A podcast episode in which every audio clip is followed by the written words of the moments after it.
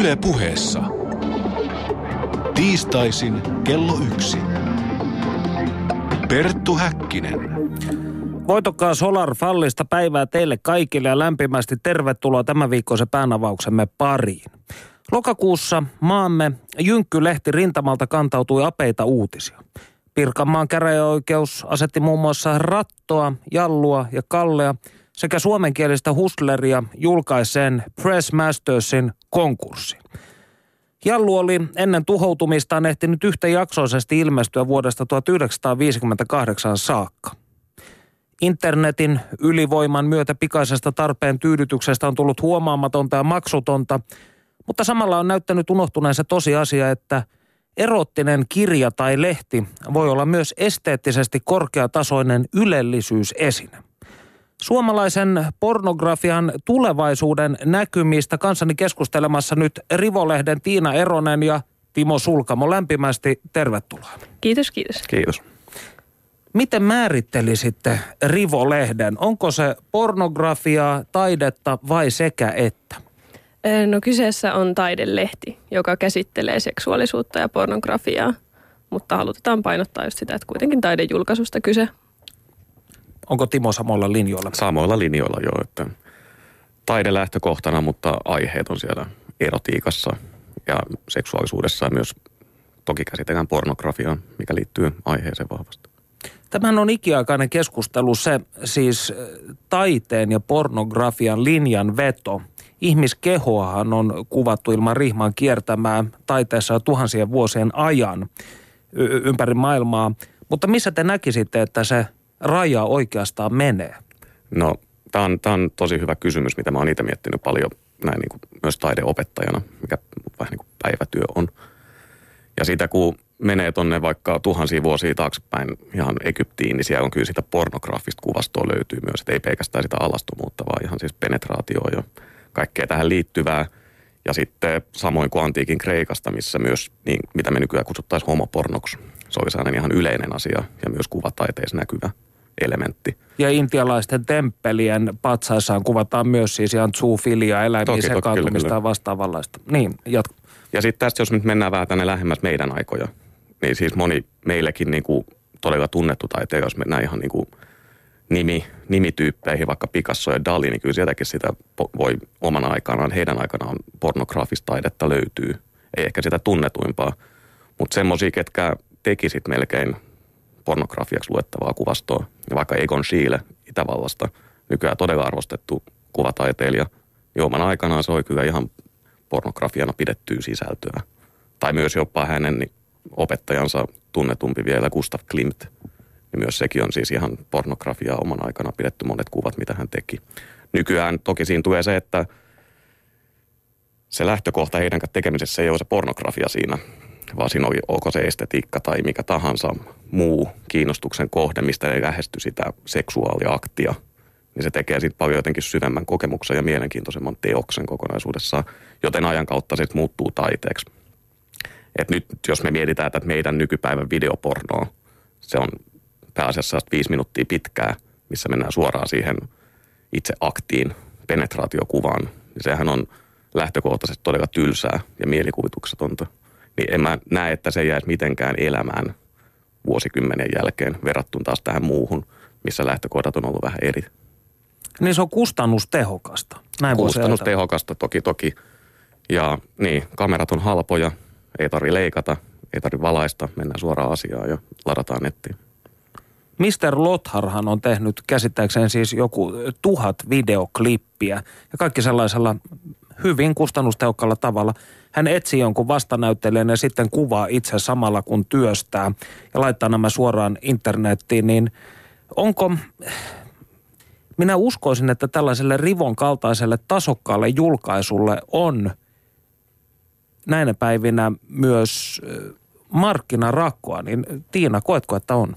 Joo, no sehän just se lähtökohta oli, että miksi me haluttiin lähteä tekemään, että kun toi näkyvä materiaali on niin jotenkin yksipuolista ja semmoista vähän toistavaa, niin me haluttiin sitten oikeasti tehdä niin kuin taiteen kautta ja niin kuin paljon mielenkiintoisemmalla tavalla ja tuoda siihen se inhimillisyys, mikä on niin kuin tosi tärkeää, että oikeasti on kyse ihmisistä ja kaikenlaisista ihmisistä. se henki siihen ikään kuin Joo. lihaan mukaan. Kyllä, ja sitten ehkä se luonnollisuus myös. Et nykyään se kaikki alkaa olla niin kliinisen olosta, etenkin tuot jen, jenkkipornoa kun katsoo, niin se on vaan silikoonia ja tiukkaa, ehkä en tiedä onko aitoa lihasta ja sitten Photoshopia siihen päälle vielä, niin on se aika kau- kaukana tuosta luonnollisesta ihmiskauneudesta.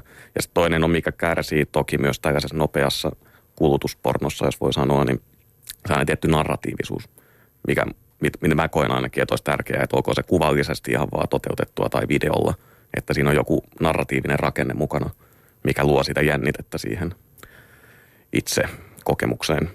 Ja mä itse just, mitä mä sullekin sanoin, niin eikä keksin semmoisen termin kuin erotiikan suspense, mikä, mikä musta, se puuttuu nykypornosta. Että siitä mm. puuttuu kokonaan se jännite tai jännitys, mihin ollaan menossa. Että ei siirrytä suoraan siihen itse aktiin, vaan mielellä ehkä tiedettäisiin, ketä ne hahmot on, ketä nyt seurataan. Ja, että Miksi he ovat siinä tilanteessa? Aivan, aivan. Joo. Niin sen 70-80-luvulla oli vielä näitä pizzakuski tai putkimies, Putkimies, ja, ja t- tällaisia hyvin stereotyyppisiä, mutta kuitenkin, jotka toivat tämän ikään kuin katsoja tuotiin siihen tilanteeseen. On, ja siis kyllä, jos katsoo jos niitä 70-80-luvun vaihteen pornoleffoja, niin niissähän oli selkeä, selkeä tarina aina taustalla. Että olkoon ne sitten nämä kaikkien tuntemat Emmanuelet ja syväkurkut, mm. mitkä elokuvallisesti ei ehkä ole mitään hirveän hyviä. No on Mut sit- syvä kurkku kyllä todellinen klassikko. No klassikko kyllä, mutta sitten se on myös sellaisia ehkä vähän kiinnostavimpiakin töitä kuin Devilin Miss Jones ja vaikka mm. tämmöinen kuin Night Dreams, missä käytetään ihan tosi kauhuelokuvan kerrontakeinoja siinä porno, pornoleffan kontekstissa. Niin sitä ei niin näe enää. Ja yhden muista tällaisen, siis, joka oli ihan kovaa hardcore-pornoa, Star Babes, joka oli siis Star Wars ikään kuin ö, versiointi tai parodiointi, mutta siis selvästi hyvin suurella rahalla tehty, komeasti puvustettu ö, nämä erilaiset avaruusörkit, jotka sitten orgioivat. Eli toisaalta näyttää myös, että siihen aikaan oli kenties aikaa ja rahaa tehdä asioita pieteetillä. On, että toihan on tuossa nykyelokuvapornossa ehkä se ainut, me ei Tiinan olla mitään siis pornografian asiantuntijoita pitää painottaa tässä. Mutta siis sen verran, mitä nyt tietää, että vaikuttaa siltä, että ainoa Olette sattumalta vai joutuneet ajaut, tähän? ajautuneita pornon kentällä. Olette nuoria ja tarvitsette rahaa, niin anteeksi. Niin tosiaan se, mihin näyttää vielä vähän rahaa menevän, on semmoiset pornogeffat, missä vähän niin kuin spoofataan näitä tämän hetken Hollywood-hittejä. Esimerkiksi sellaisia supersankarileffoja pornoversiona. Mm. Mutta nekin on siinä, että tuottaa tietää, että ne vetää katsojia, mutta on se aika mielikuvituksetonta. Niin on se muista ainakin, että tästä Brokeback Mountain-elokuvasta tehtiin tällainen Bareback Mountain-versio, joka käsittääkseni osoittautui gay-markkinoilla verrattain suosituksi. Tuottajamme Heidi Laaksonen täältä toteaa, että hänestä tarinat pornolehdissä olivat aivan parasta, koska siinä pääsi aina mielikuvitus valloilleen. Miten teillä on jonkun verran myös tällaista tekstisisältöä täällä, niin niin, niin oletteko samaa mieltä? Puuttuuko myös siis, puhuin narratiivista, niin on, kuinka tärkeää tämä tekstisisältö on teidän lehdellä? No kyllä se on tosi tärkeää. Kun me lähdettiin tekemään, niin kyllä oli heti, että halutaan niin kuin novelleja ja jotain, mitkä käsittelee oikeasti seksuaalisuutta ja tai on kiihottavia tai ihan vaan sit muuten vaan käsittelee nykypäivää. Niin joo, sitten me löydettiin ihan tosi loistavia kirjoittajia, jotka on meillä nyt ollut aika lailla molemmissa numeroissa ja sitten muutamat muut, jotka on sitten ollut vaihtuvia ja tuntuu, että on kyllä saatu tosi mielenkiintoisia näkökulmia aiheeseen, että ne on tosi erilaisia ne tekstit, mitä meiltä löytyy ja joo, tosi hyvä. Niin, mietin tässä, eikö muun muassa siis Rämö ole kirjoittanut teille? Laura Rämö. Laura anteeksi, Rämö. Meni. Joo. Niin, jatketaanpas vielä sellaisesta asiasta, kun Rivon yhteydessä on joskus mainittu muun muassa siis Terry Richardsonin valokuvat ja Secret Behaviorin tai Extra Extran tyyliset julkaisut, niin oliko teillä varsinaisia esikuvia, kun kävitte tähän? Ää, no Silloin kun me alettiin ihan miettiä vaan, että perustetaan tai aloitetaan tämä lehti, niin siinä vaiheessa me ehkä vähän katsottiin just, että mitä niin kuin löytyy. Ja Secret Behavior oli myös semmoinen, mitä me vähän katsottiin. Mutta sitten kun me alettiin var, varsinainen työstäminen ja se oman niin kuin ilmeen luominen ja kaikki tämä materiaalihaku, niin ei me sitten enää niin kuin pahemmin. Että se oli siinä alussa, että katsottiin vähän, että mitä on tarjolla ja sitten niin alettiin vaan keskittyä siihen omaan ja haluttiin luoda niin kuin tosi oma julkaisu ihan meidän ehdoilla ja haluilla. No ilmestyykö sitten tällaisia vastaavanlaisia, jos nyt sanoisin heittomerkeissä artsumpia uuden aallon pornolehtiä paljonkin Euroopassa tai länsimaissa ylipäätään? Öö, kyllä niitä näkyy jonkin verran, mitä nyt on sitten niinku, totta kai kiertää maailmalle. On itsekin käynyt sitten lehtikaupoissa vähän kiinnostuksena katsoa, että mitä muuta löytyy, niin kyllä niitä muutamia näkyy olevan. Loppujen lopuksi aika vähän, mutta kyllä on tullut vastaan jonkin verran.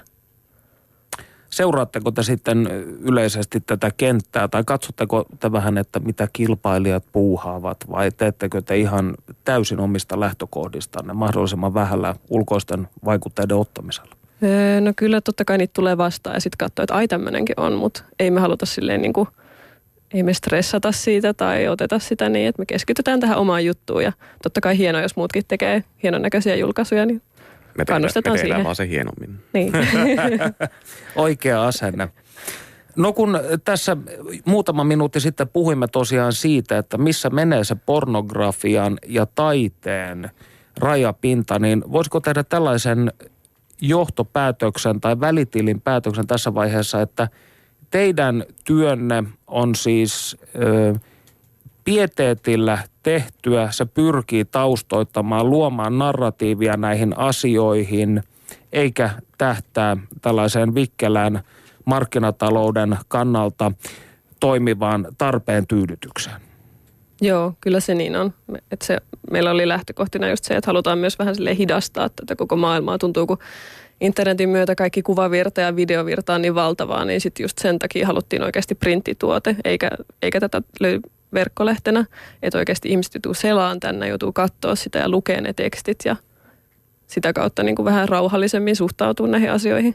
Tai sitten jos on sitä kuvamateriaalia siellä lehdessä, niin että se, ei jos, että se ei ehkä aukea pakosti ihan heti.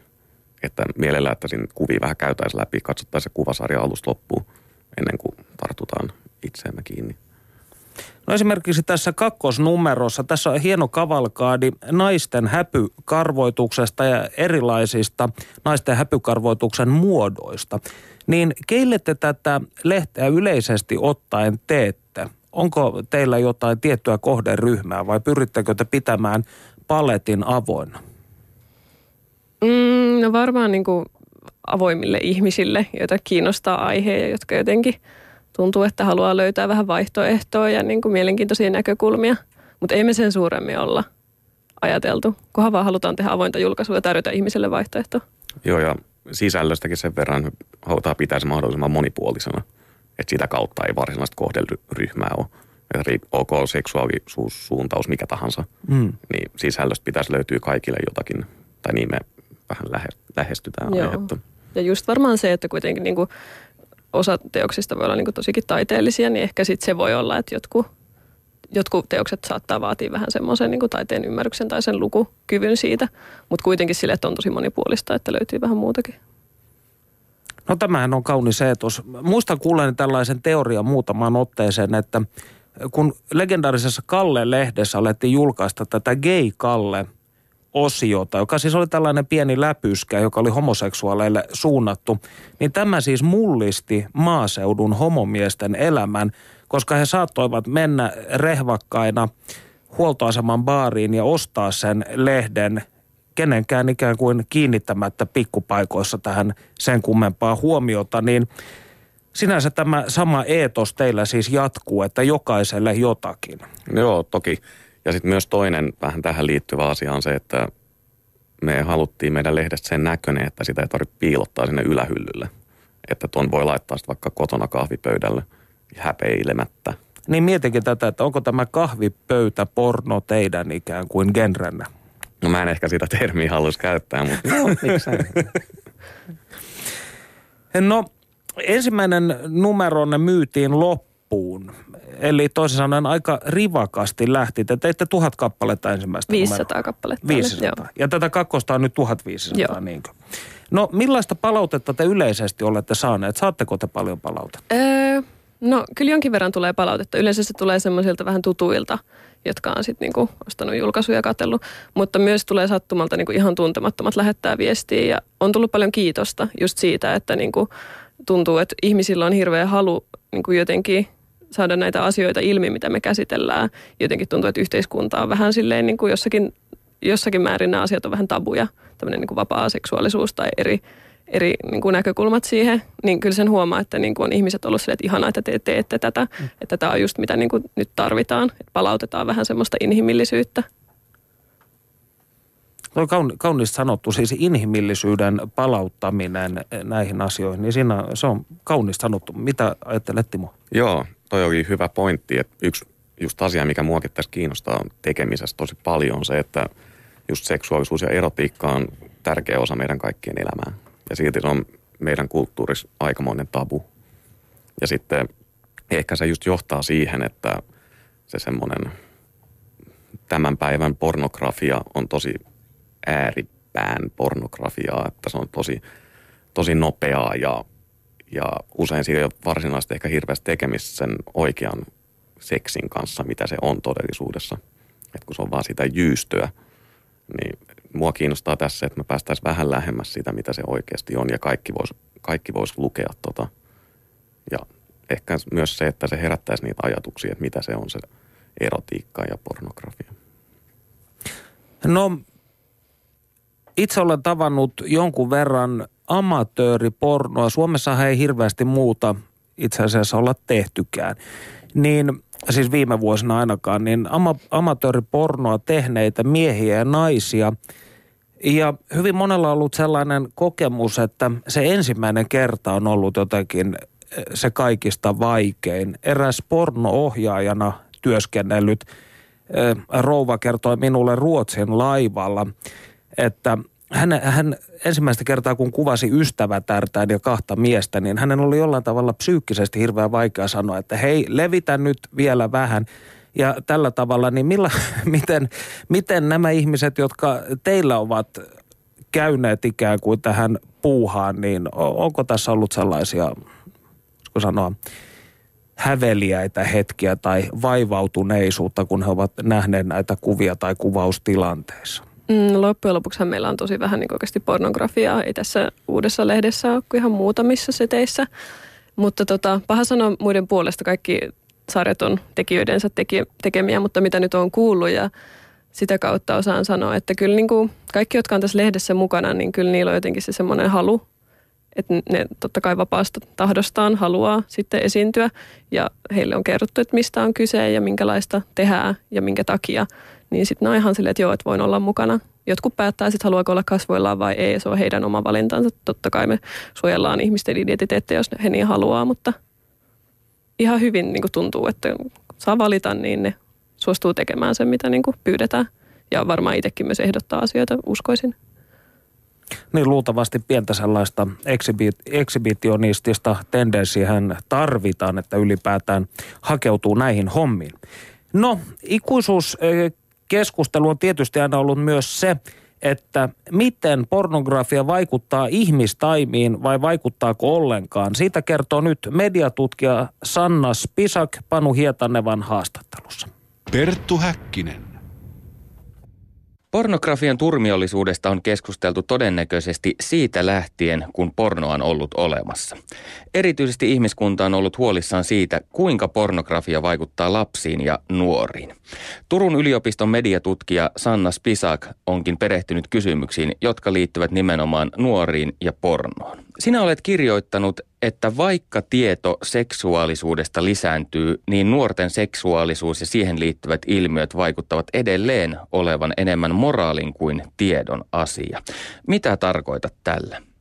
Mä oon mun tutkimuksen äh, taustoitusta tehdessäni tutustunut aika laajasti viimeisen viiden, kuuden vuoden aikana käytyyn keskusteluun äh, lasten ja nuorten seksuaalisuudesta ja niihin liittyvistä ilmiöistä.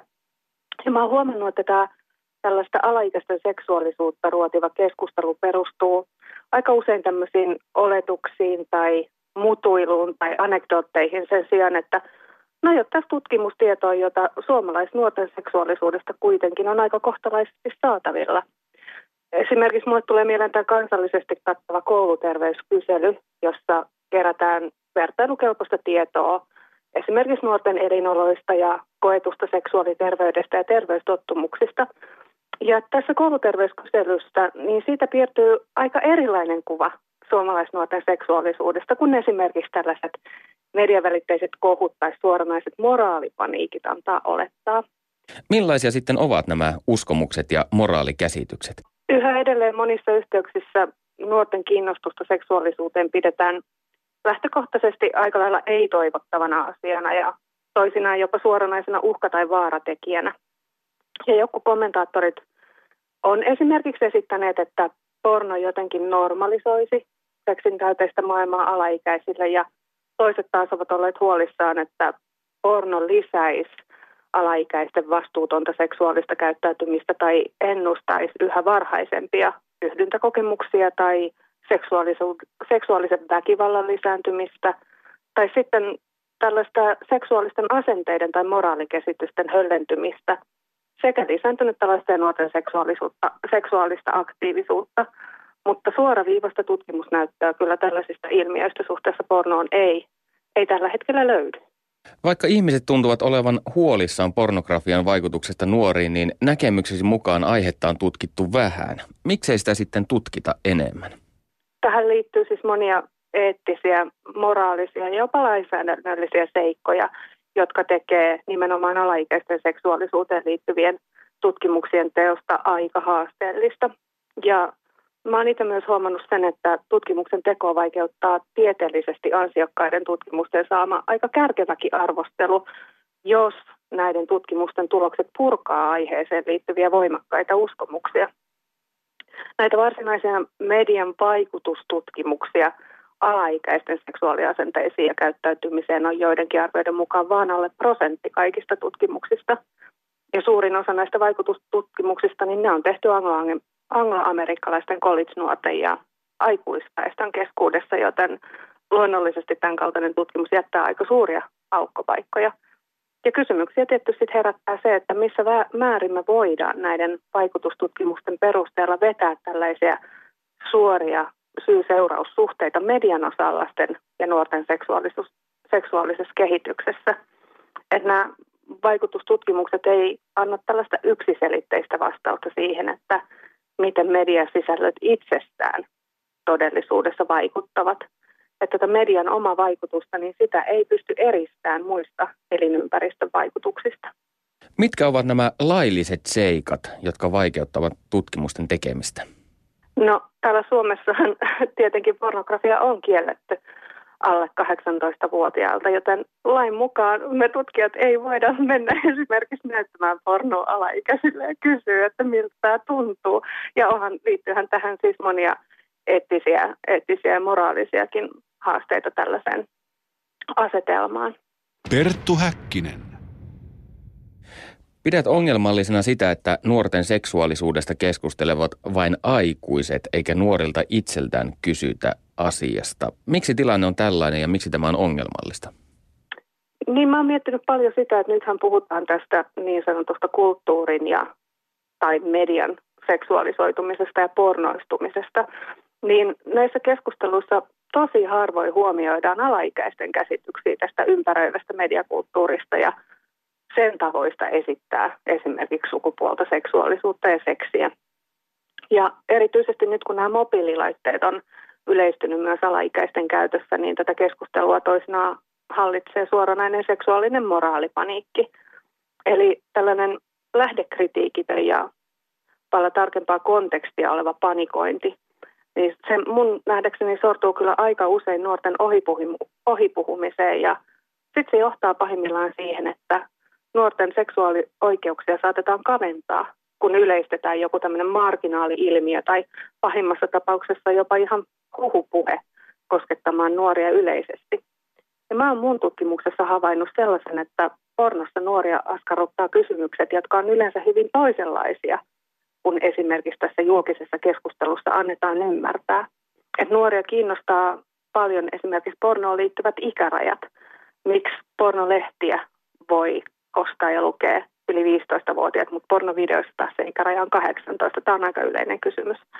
Ja nuoria kiinnostaa nämä ikärajojen perusteet, että miksi eri pornografisilla sisällöillä on erilaiset ikärajat. Ja sitten heitä myös kiinnostaa nämä pornoon mahdollisesti liittyvät haittavaikutukset, joihin tässä julkisessa keskustelussa kyllä hanakasti viitataan, mutta niitä ei koskaan tarkemmin määritellä. Ja kun mä analysoin näitä nuorten seksuaaliterveyspalveluihin lähettämiä kysymyksiä, mä havaitsin sen, että pornoa ruoditaan varsin vähän suhteessa muihin seksuaalisuutta käsitteleviin teemoihin. Eli tässä mun aineistossa ää, suoranaisesti pornoa käsittelevät kysymykset oli esillä vain noin kahdesta prosentista kaikista seksiin, seksuaalisuuteen ja seksuaaliterveyteen liittyvistä kysymyksistä. Eli nuoria siis kiinnostaa seksin ja seksuaalisuuden saralla aika toisenlaiset kysymykset kuin nämä pornografiset sisällöt. Eurooppalaisten nuorten internetin käyttöä kartoittaneen tutkimuksen mukaan suomalaislapset ovat törmänneet verkossa pornografiseen aineistoon useammin kuin ikätoverinsa muualla Euroopassa. Mistä tämä johtuu? Niin, tähän on varmaan aika monia syitä. Mä itse mietin sitä, että Suomessa muiden Pohjoismaiden tavoin suhtaudutaan aika avoimesti seksuaalisuuteen verrattuna esimerkiksi katolisen väestöpohjan maihin, joten nuoret ei ehkä arkaile puhua näistä aiheista niin paljon esimerkiksi tutkimushaastattelijalle. Ja myös tämä suomalainen saunakulttuuri ehkä osaltaan vaikuttaa siihen, että alastomuutta ei pidetä niin häpeällisenä asiana kuin sitten ehkä muissa Euroopan maissa. Ja lisäksi näihin tuloksiin on varmaan vaikuttanut myös se, että Suomi oli tuolloin tutkimusaineiston keruuaikaan, eli vuonna 2010, niin yksi mobiiliteknologian edelläkävijä maita. Eli tällöin useammilla suomalaiskoululaisilla oli esimerkiksi nettiyhteydellä varustettu henkilökohtainen matkapuhelin tai läppäri hallustaan toisin kuin esimerkiksi monissa Keski- ja Etelä-Euroopan maissa, joissa lapset jakoi perheen yhteisen tietokoneen. Mutta mun mielestä on syytä huomioida, että tässä nimenomaisessa tutkimuksessa ei näissä haastattelukysymyksissä puhuttu pornosta, vaan siinä puhuttiin piirroksista, valokuvista ja videoista, jotka joskus voi olla avoimen seksuaalisia tai joissa voi näkyä esimerkiksi alastomia ihmisiä tai ihmisiä harrastamassa seksiä. Eli tämän kaltainen määrittely sisältää myös paljon muunkinlaisia representaatioita kuin vain pornografisia. Ja lisäksi sitten tässä samassa tutkimuksessa havaittiin, että lapset suhteellisen harvoin koki nämä niin sanotut seksuaaliset riskit, eli esimerkiksi seksuaalisten kuvien näkemisen vahingolliseksi. Ja tämän tutkimuksen mukaan niin seksuaalisten kuvien näkeminen oli vaivannut tai järkyttänyt nuorempia lapsia enemmän kuin esimerkiksi teini-ikäisiä, jotka kenties oli niin kuin ihan tieten tahtoen hakenut tällaisia kuvia. Perttu Häkkinen.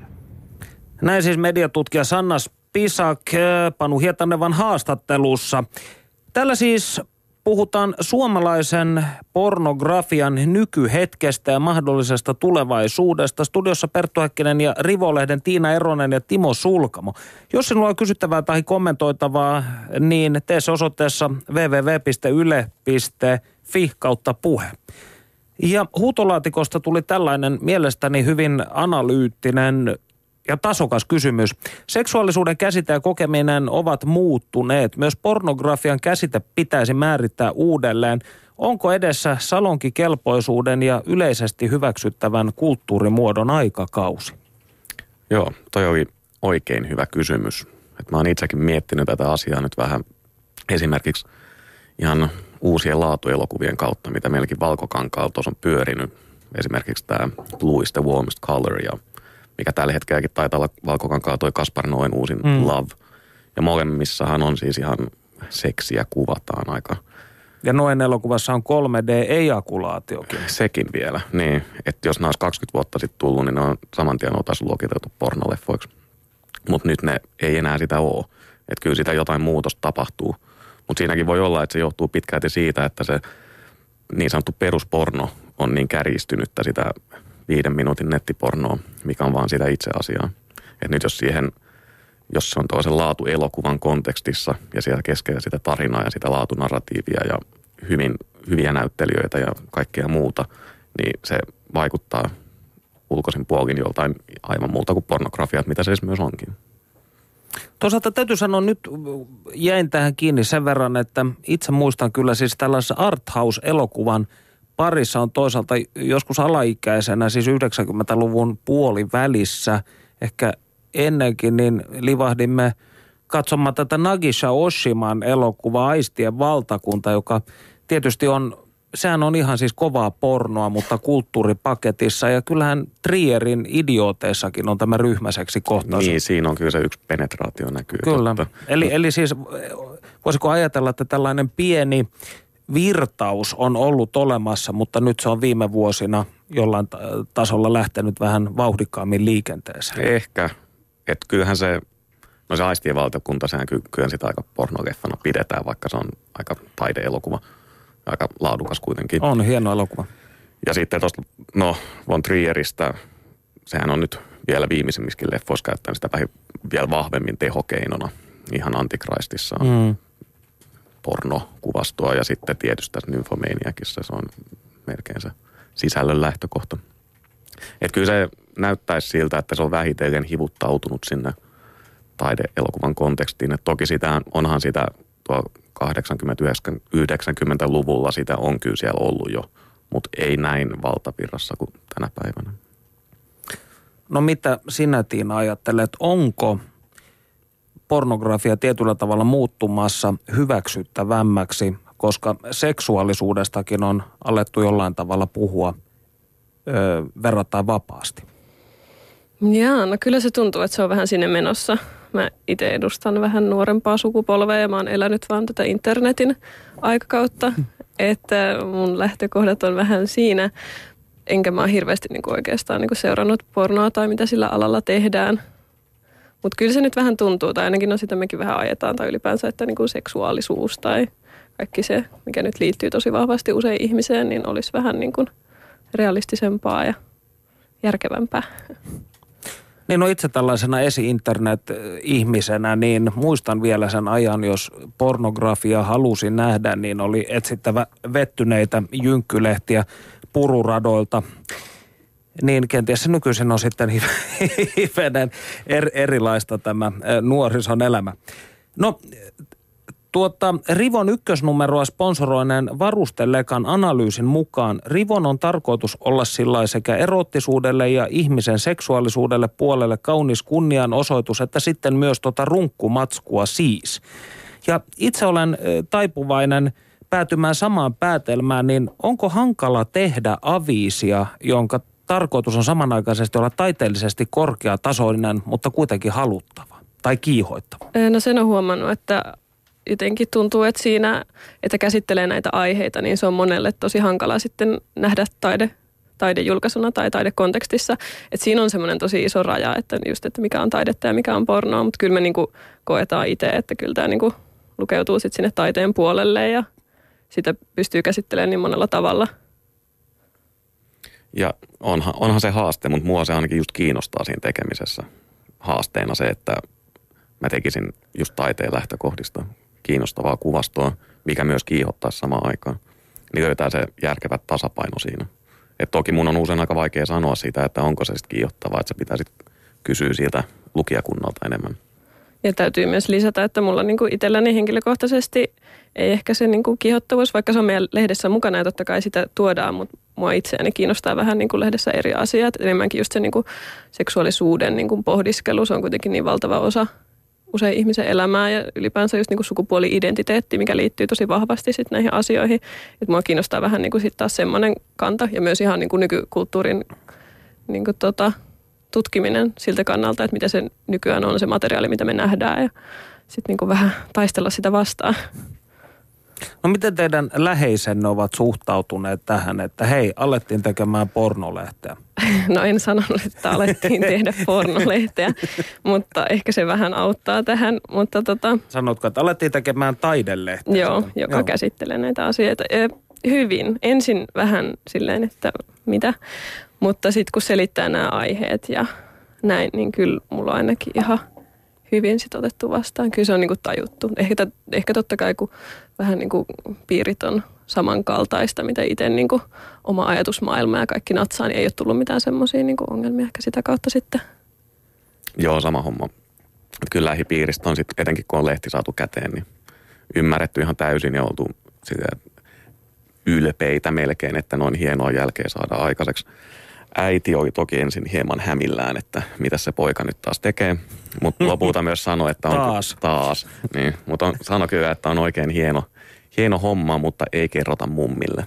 Ai, ai, ai. Onko äitisi sitten tutustunut näihin valmiisiin painotuotteisiin? Ja... Netistä nähnyt enemmänkin, että en ole vienyt kotiin vielä.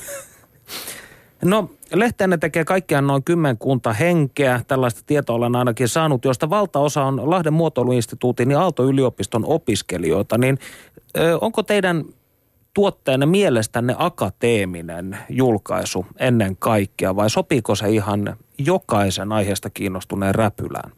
No mä en, mun on vaikea jotenkin käyttää tuota akateeminen sanaa. Et se tuntuu niin kuivakalta heti. Ja en mä koe, että meidän lehti on akateeminen. Toki siis vaikka siinä on se lähtökohta on siellä taiteessa ja ehkä siellä on tulkinnan varaa sisällössä ja näin, niin kyllä mä silti näkisin, että se kyllä melkein kenen tahansa käteen voisi sopia. Et vaikka, vaikka väki onkin ö, just Lahden muotoiluinstituutista tai Aalto-yliopistossa opiskelijoita tai valmistuneita, niin kyllä se on silti, en näkisi sitä niinkään akateemisena julkaisuna. Samoilla linjoilla jo. En mä, en mä osaisi ehkä käyttää sitä sanaa tämän yhteydessä.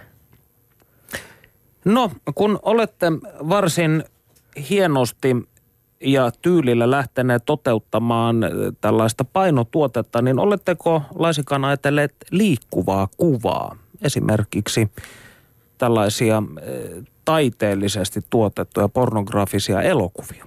Ö, kyllä se varmaan jossain vaiheessa on sille vähän mietitty, että mitä, silloin kun suunniteltiin, että mitä me nyt ylipäänsä lähdetään tekemään, mutta kyllä nyt tuntuu, että se on niin vahvasti tämä, että me halutaan tehdä painotuotetta jotenkin ihan vaan niin kuin senkin takia, että pienjulkaisut on niin hankalassa asemassa, mutta sitten ne on niin hienoja. Ainakin mitä itse on just vähän perehtynyt asiaan, niin mitä niin kuin, kun ne valtalehdet alkaa pikkuhiljaa poistua, niin sitten saa tämmöisiä tosi spesifejä, mielenkiintoisia julkaisuja. Niin kyllä me halutaan vähän niin kuin pitää kyllä se, se sopii jotenkin tähän meidän tapaan käsitellä näitä aiheita hyvin. Joo, kyllä pysytään tässä printtituotteessa. Toki ollaan nyt vähän puhuttu ja siis mullakin oma viimeisin sivuainekokonaisuus oli elokuvataide, niin toki tämä kiinnostaa paljonkin. Mutta en mä myöskään näkisi, että mun ensimmäinen elokuva olisi sitten mikään pokeleffa. mutta et, et puhuttu on, mutta se olisi sitten, että jos, jos tämä nyt jatkuisi tästä vielä vuosikausia tämän lehden tekeminen ja kaipaisi jotain vaihtelua ja löytyisi varoja, niin sitä voisi harkita, mutta ei ole yhtään ajankohtaista. Ja tämänhän voisi tehdä sellaisessa Von Trier-tyyppisessä kontekstissa, että otetaan vaikka joku teemaksi 1800-luvun puku, draama, Tsaarina ja Venäjällä ja sitten siihen sellainen pieni jynkkymauste. Ehdottomasti, ehdottomasti. Et samalla tavalla, miten me tehdään tota lehden sisältöäkin, että ei siinä ole ikinä lähtökohtana se seksiakti niinkään, vaan lähtökohdat on jossain ihan muualla ja se on siellä yksi niistä osa-alueista. No tänään on siis siitäkin merkittävä päivä ja haluaisin pitää tätä synkronisiteettina, mutta saattaa tämä olla ihan puhdasta sattumaakin, että Playboyn viimeinen alaston numero ilmestyy Yhdysvalloissa. Paljaan pinnan tuotteet hiipuvat printissä, julistaa Helsingin Sanomien, Helsingin Sanomien kulttuurisivusto tänään. Niin miten te, miten te otitte tämän tiedon vastaan? No etenkin to, se ajankohtahan oli nyt aika täydellinen, että just kun me tullaan tänne puhumaan aiheesta, niin Hesarissa uutisoidaan tällaisesta asiasta. Mutta en mä tiedä, siis kyllähän toi Playboy, hi, sehän on hiipunut kaiken aikaa. Et aikoinaanhan niin hän oli oikein hyvää sitä siis konkreettista tekstisisältöäkin siellä. Mä en tiedä yhtä, en ole, en ole lukenut siis nyky Playboyta ikinä, niin en tiedä minkälaista sisältöä sitten nykyään on ollut. Mutta kyllä se tietyllä tavalla vähän surulliselta kuulostaa, että se vähän niin kuin, mihin se on perustunut se koko lehti, niin nyt se katoaa sieltä ja vähän hiipuu se koko kokonaisuus. No mä vähän toivon, että jos ne tekee tuon ratkaisu, että poistetaan sitten se alastomuus, niin ne sais vähän panostettua enemmänkin sitten artikkelipohjaan tai semmoisen. Ei ole siis mulle tuttu julkaisu, mm. en ole lukenut, mutta niin haluaisi ajatella, että ne sitten haluaa panostaa niin toisella tavalla sit siihen, että ei tarvitse sitä niin sanottua niin helppoa näkökohtaa, että tässä nyt on alastomia naisia, vaan että voisi sitten luoda vähän mielenkiintoisempaa sisältöä. Niin se oli mielenkiintoista, koska juuri äsken hän totesit, Tiina, niin, että – kun suuremmat kuolevat, niin pienemmät tulevat esiin. Niin voisiko ajatella, että nyt on teidän aikana? Toivotaan. Kyllä siltä vaikuttaa. Kyllä, to- kyllä. Ja onhan tuossa siis Playboy, sehän on tosi vanhanaikainen muutenkin, että enemmän siinä on ollut myyntiartikkelina just se tissit. Ja nykyään se ei enää, nykyään se on niin vanhanaikaista, kun niitä voi käydä googlaamassa ihan kuka haluaa, niin ei se enää myy sillä. On ja siis pointti on se, että minun mielestäni ainakin Playboyta on 62 vuotta myyty tietyllä tavalla sillä, että ajatuksella, että miehet voivat tulla Hugh Hefnerin kaltaisiksi. He ostavat tietynlaisen kellon, tietynlaisen pikkutakin, auton, veneen ja polttavat oikeanlaisia savukkeita ja tissit on vain yksi komponentti tässä fantastisessa kavalkaadissa kohti todellista miehisyyttä. Mutta ennen kuin jatkamme kipparilakeesta ja muusta vastaavasta, niin kuunnellaanpa Panu Hietanevan tekemää haastattelua Sanna Pisakista vielä. Perttu Häkkinen.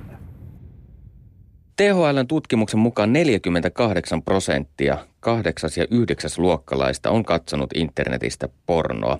Aloittavatko nuoret myös seksuaaliset kokeilunsa sitten tänä päivänä aiemmin kuin ennen? Ei aloita. Että tässä on käynyt vähän päinvastoin. Mä katselin tuossa noita kouluterveyskyselyn tuloksia ja ö, niiden mukaan maamme 8. ja 9. luokkalaisten seksuaalikokemuksissa, eli esimerkiksi suutelussa, hyväilemisessä ja yhdynnäissä, niin niiden määrä on vähentynyt tässä 2000, 2000-luvun aikana. Eli voisi sanoa, että vuonna 2013 esimerkiksi peruskoulun 8- ja 9-luokkalaisista tytöistä ja pojista 78 prosenttia ei ole ollut yhdynnässä. Ja näissä niin kuin yhdynnässä olleiden määrässä ei ole tyttöjen ja poikien välillä mitenkään suuria eroja. Et vaikka tämä suomalaisnuorten pornon kulutus on eri arvioiden mukaan kenties lisääntynyt 2000-luvulla nettipornon myötä, niin näissä varsinaisissa seksuaalikokemuksissa tapahtuu laskua. Ja tämä ei ole ainutlaatuinen havainto täällä meillä Suomessa, vaan samanlaisia havaintoja on useista eri maista, niin nuorten kuin aikuisväestönkin osalta.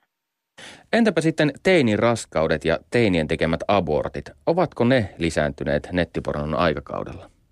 No tässäkin on käynyt päinvastoin. Eli ö, teini-ikäisten raskauden keskeytykset, ne on vähentynyt tällä 2000-luvulla ja tällä hetkellä tämän THLn virallisen tilaston mukaan raskauden keskeytyksiä tehdään alle 20-vuotiaille vähemmän kuin kertaakaan sitten vuoden 1970 raskauden keskeyttämistä koskevan lainsäädännön voimaantulon. Että tässäkin ollaan menty hyvään suuntaan. Mistä tämä kehitys sitten johtuu? Onko seksuaalivalistus vaikuttanut nuoriin enemmän kuin netistä saatava porno? Mä, mä uskon, Suomessa meillä on seksuaalikasvatus kuitenkin todella hyvällä tolalla, että Suomeahan pidetään tällaisen niin kuin seksuaalikasvatuksen edelläkävijä maana.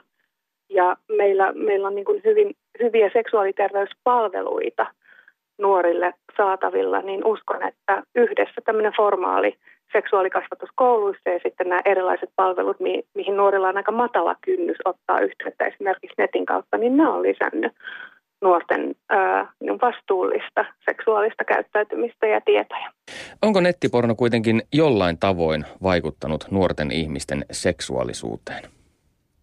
Tämä on vaikea kysymys vastata suoraan, että kyllä tai ei. Että, kouluterveyskyselyn tulokset näistä seksuaalikokemuksista ja sitten teini-ikäisten raskauden keskeytyksen vähentymisestä antaa mun mielestä ymmärtää, että kun nuoret tekee tällaisia – seksuaaliterveyttä edistävämpiä ja vastuullisempia ratkaisuja kuin ehkä heidän, heitä edeltävät sukupolvet teki.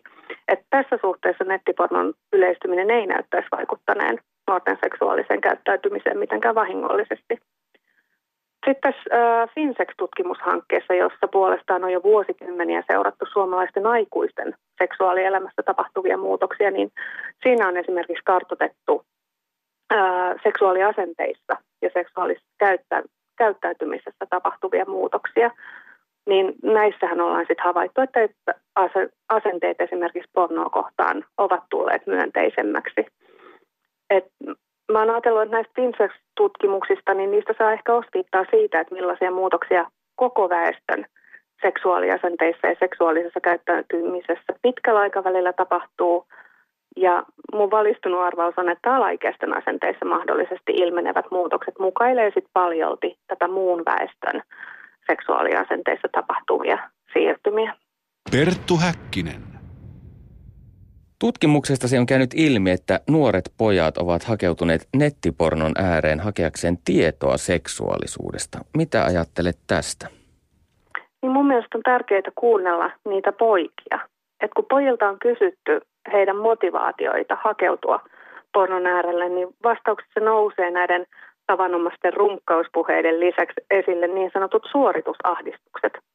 Ja nämä suoritusahdistukset, niin ne ei ole aina nousseet sieltä pornosisällöistä, vaan pojat kokee, että heiltä odotetaan tällaista seksuaalista aloitteellisuutta ja tietämystä ja kokemusta. Ja maineensa menetyksen pelon vuoksi pojat ei sitten ehkä halua tuoda tätä tietämättömyyttään esille esimerkiksi koulun seksuaaliopetuksessa.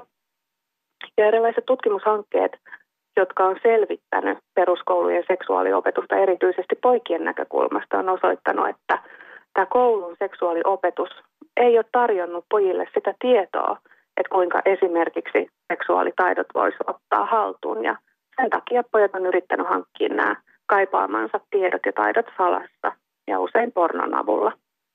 Et mun mielestä seksuaalikasvatuksessa tulisi kyllä ottaa vakavasti myös tällaiset poikien tarpeet, jotta se seksuaalikasvatus sitten tukisi ja edistäisi poikien seksuaaliterveyttä yhä kattavammin. Ja tästä olisi tietenkin hyötyä myös tytöille. Eli tällainen lasten ja nuorten aito huomioiminen ja kuuleminen vaatii mun mielestä myös ammattilaisten omien työtapojen ja ehkä ennakkokäsitystenkin uudelleen tarkastelua. Ilmeisesti on kuitenkin olemassa nuoria, jotka ovat jääneet riippuvaiseksi nettipornosta. Kuinka yleinen ilmiö tämä on? Niin no, tämä pornovideoiden ikärajahan, joka on siis kielletty alle 18-vuotiaalta, se perustuu tähän meidän kuvaohjelman lakiin. Ja sen lain tarkoitus on suojella alaikäisiä ohjelmien mahdollisilta haitallisilta vaikutuksilta. Ja vaikka näitä pornon mahdollisia haittavaikutuksia on tutkimuksella vaikea suoraviivaisesti todentaa, niin pornon kulutuksella saattaa olla haitallisia vaikutuksia joillekin yksilöille, niin alaikäisille kuin aikuisillekin. Mä olen saanut tämän mun tutkimuksen yhden aineiston suomalaisista nuorille suunnatuista seksuaaliterveyspalveluista. Ja nämä palvelut kannustaa nuoria ottaa yhteyttä silloin, kun joku seksuaalisuuteen liittyvä asia pohdituttaa. Ja nois, joissakin näistä yhteydenotoista niin nuori haluaa aikuiselta tukea, että miten voisi joko vähentää tai lopettaa kokonaan pornon katselun. Mutta näissä yksittäisissä kysymyksissä nämä pornon käytöt ja motivaatiot rajoittamiseen on kuitenkin aika erilaisia. Et siinä, missä yksi nuori kokee, että se pornon katselu on jotenkin riistäytynyt käsistä ja se haittaa jo muuta elämää, niin toinen nuori taas saattaa kokea katselustaan häpeää tai sitten ehkä pelkää jäämänsä kiinni vanhemmille ja näiden syiden vuoksi haluaa rajoittaa sitä. Ja tyttöjen yhteydenotoissa puolestaan nämä motivaatiot rajoittamiseen johtuu siitä, että tytöt kokee, että pornon kulutus on jotenkin sopimatonta, koska he on tyttöjä. Eli tämä riippuvuus terminä, se on mun mielestä aika hankala. Se on patologisoiva ja sitä käytetään usein aika kritiikittömästi. Mä itse aineistoihin nojaten en missään tapauksessa puhuisi pornoriippuvaisesta sukupolvesta, niin kuin joissakin yhteyksissä on täällä Suomestakin tehty.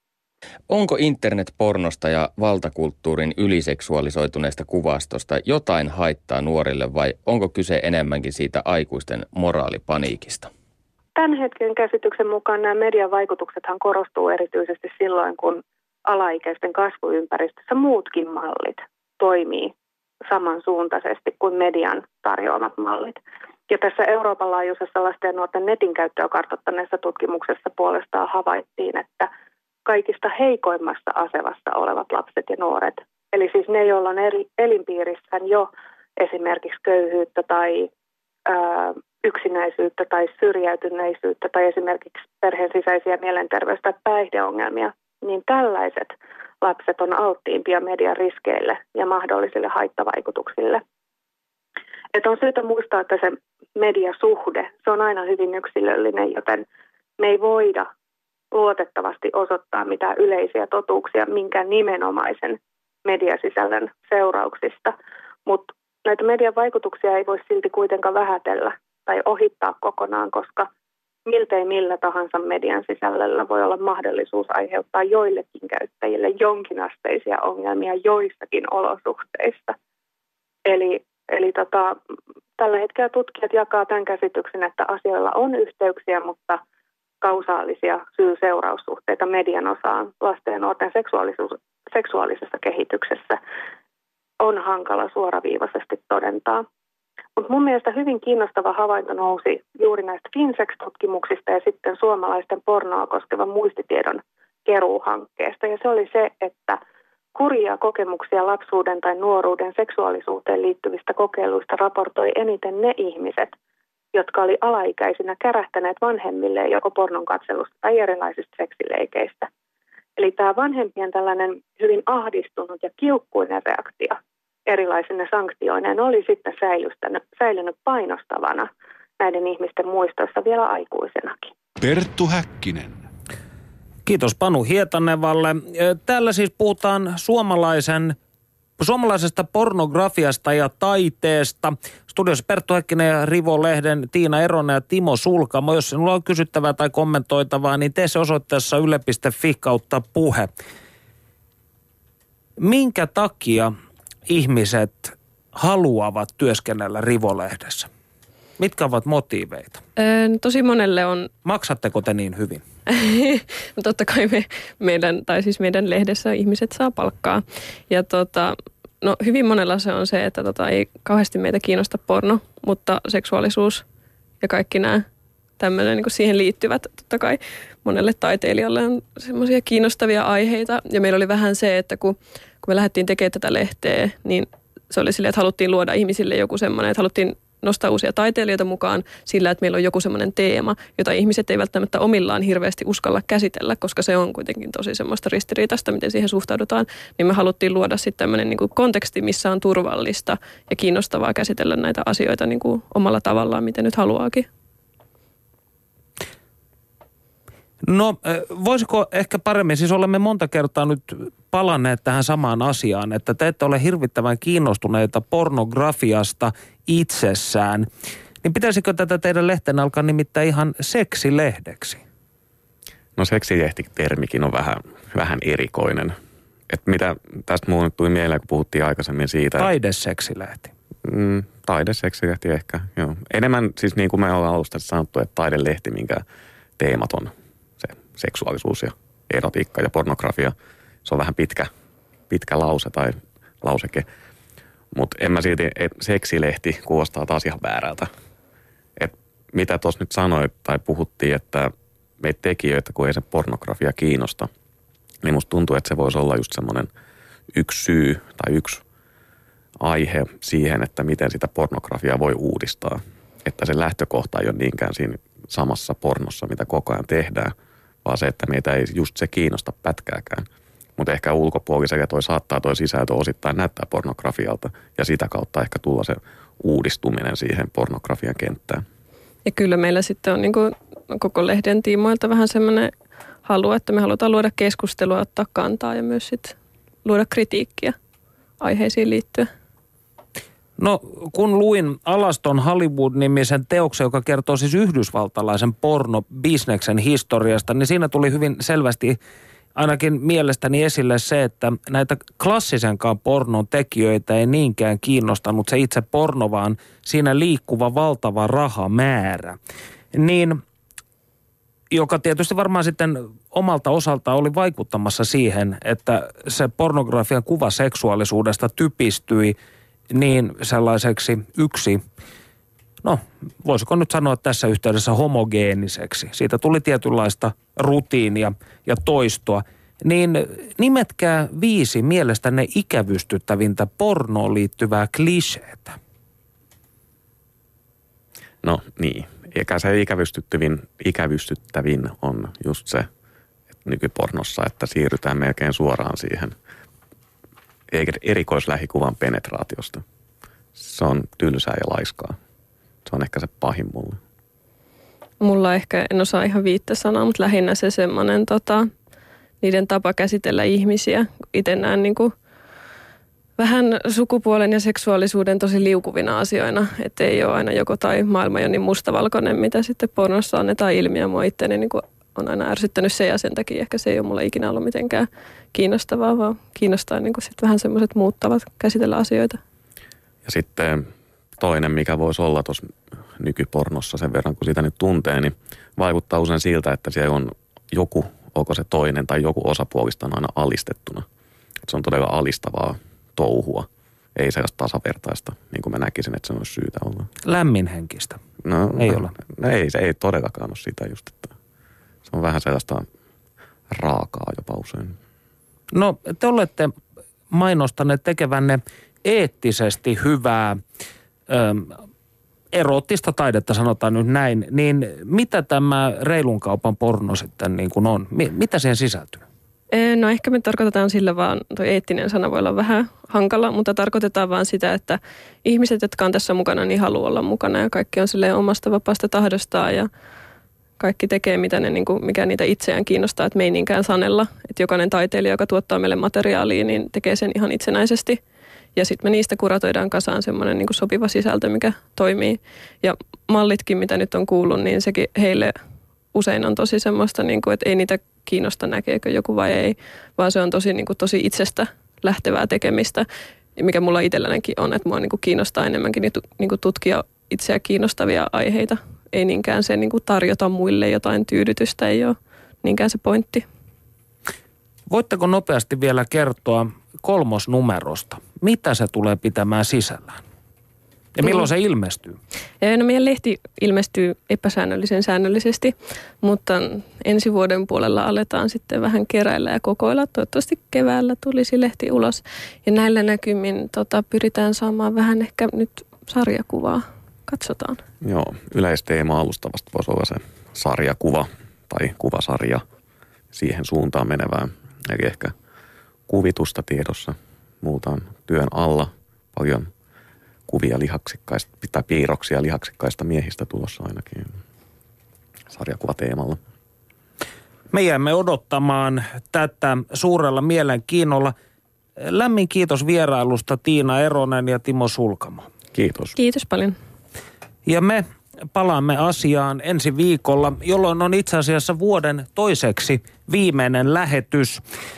Ja sen verran voimme sanoa, että ö, ensi viikolla puhumme elävistä kansallisaarteista. Voikaa hyvin.